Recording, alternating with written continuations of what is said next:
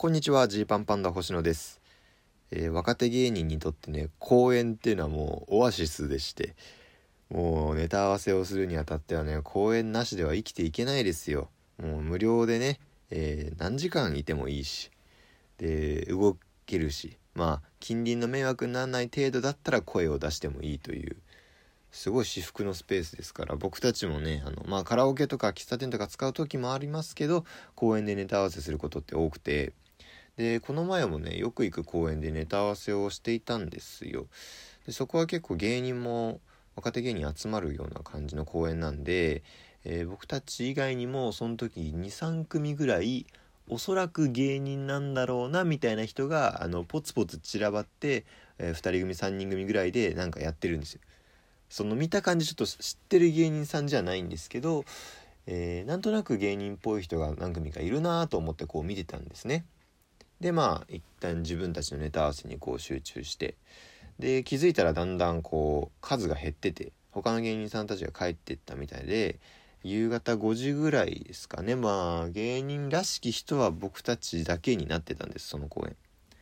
そしたら、公園の奥の方から、一人のこう男の人がこうふわーっとこう近づいてきて、結構その広い公園の中、わざわざこっち側来てるなみたい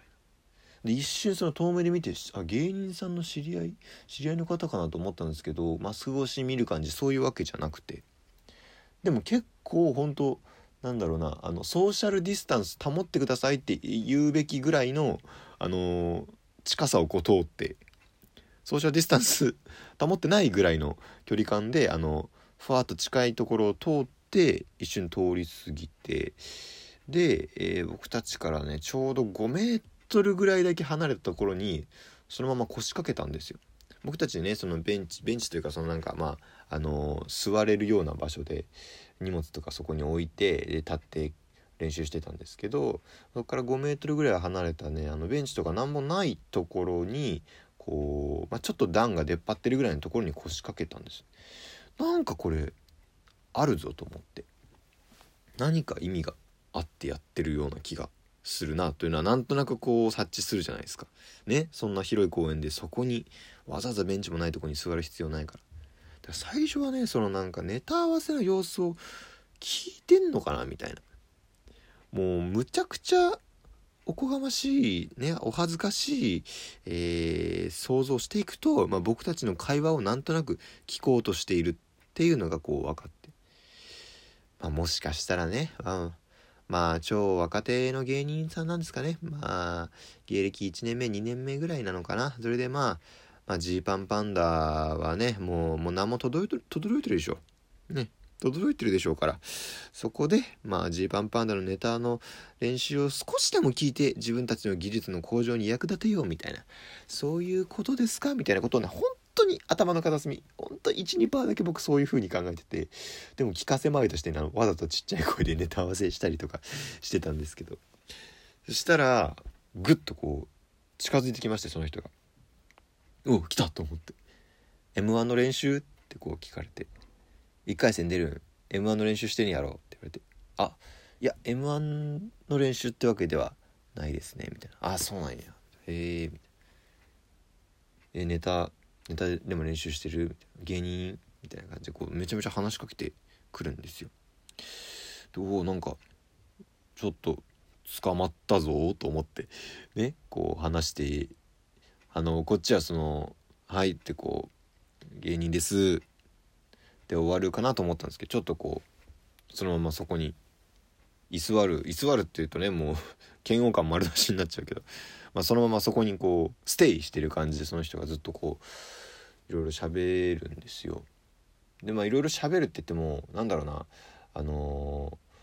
たらお酒飲んでるおっちゃんでむちゃくちゃ喋ってくるってわけじゃなくて、ほんとね20代だろうなぐらいの、ほんと近いぐらいの男の人が一人で来て、お笑いやってんだみたいな、さっきもネタ練習してる子たちいてネタ見てたんですよみたいな言ってて、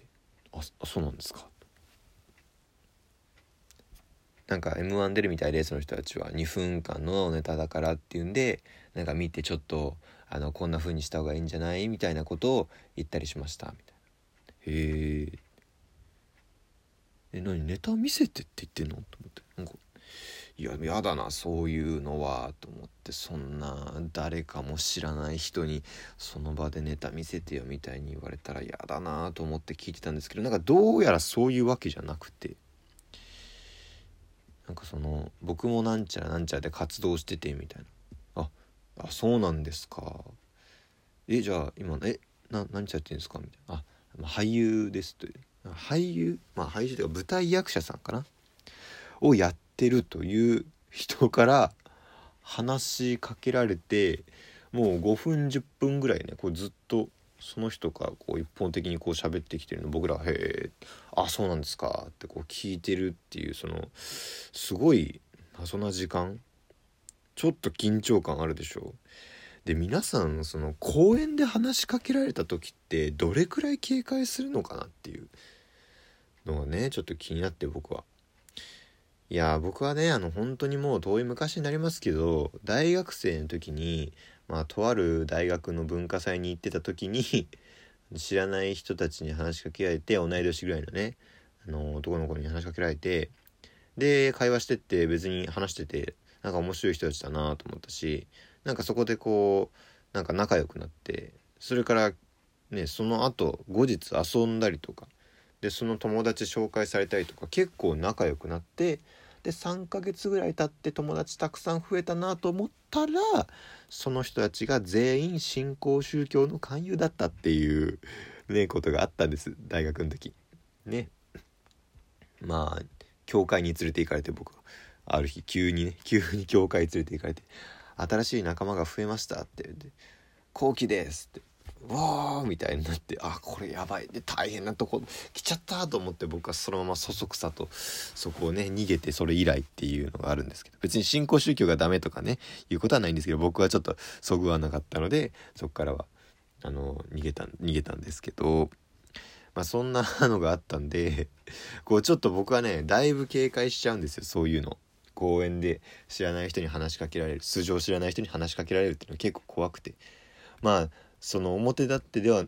何とでも言えるけど、裏でどんな人か分かんないってこう思っちゃう、その性悪説がすごい染みついちゃってる、ね、特に公園ね。その芸人同士とかだったらもう全然いいんですけど、ライブで一緒になってとかさ、なんか仕事の関係で一緒になってとかだったらある程度素性分かりますけど、やっぱ公園ってもう野良だから、その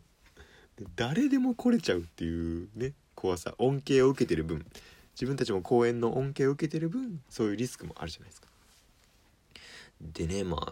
だからあんまり僕は正直ちょっと自分たちのこととか喋りたくなくて、で養成所とかお金かかったでしょみたいに言われて、そうっすねみたいなこうちょっと流したんですけど、ね、いくら払ったんみたいに言われて、40万ぐらいですかねみたいな言ったんですけど、なんか一平が結構そこちゃんと言うんだなと思って、そのでも一応免除で入ってみたいなおいなんでそこでその免除で入ったとかいうことを出していくのと思ったけど、ちゃんと言う人なんだなと思って、免除でじゃあすごいなんかオーディションとか通ったんだみたいな、なんていうコンビ名ですかみたいな。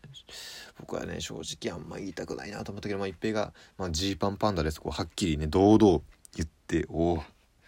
肝座ってるなと思って、そしたら向こうのねその男の人がジーパンパンダジーパンパンダってかっこ笑いみたいな、その名前のね僕らあるあるジーパンパンダってもうどう考えてもつまんねえだろう名前的にっていう